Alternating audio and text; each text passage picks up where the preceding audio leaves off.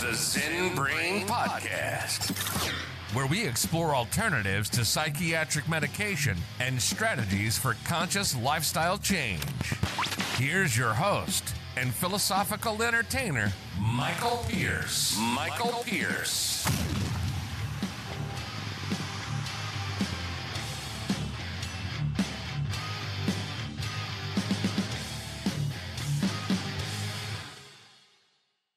Like parachuting, hang gliding is a sport where the realization constantly hits you that you're doing something dangerous for pure exhilaration.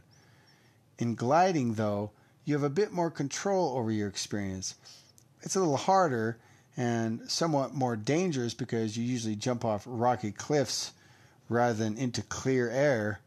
But you are dependent on your own skill, which for some is necessary component of a good thrill. While parachuting, you're at the mercy of your your ripcord and gravity. In hang gliding, you are more of the master of your experience. A glide is also a great deal longer than a parachute jump. A jump lasts a couple minutes, a good glide can last an hour. The best way to get started gliding is to take a guiding tour on two man glider. There are a number of instructors who will take passengers into their gliders with them. You pay 40 or 50 bucks for a ride of a half hour or so. This is, a, this is great fun because you don't have the responsibility of steering the contraption, but you get one hell of a ride. Unlike parachuting, hang gliding is done from horizontal position. This allows you to look down much easier. It also makes you feel more like you're flying rather than just falling. You move forward, not just down.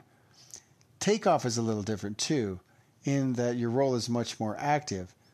In hang gliding, you must make a running start towards the edge of the cliff, then leap off. Hang gliding requires a few more lessons than parachuting, but is eventually cheaper and a little more natural. Once you find a good spot, Aspen has uh, some of the best spots, you can just bring your glider and go. The scenery is usually a little better too because you have mountains around you rather than just open fields.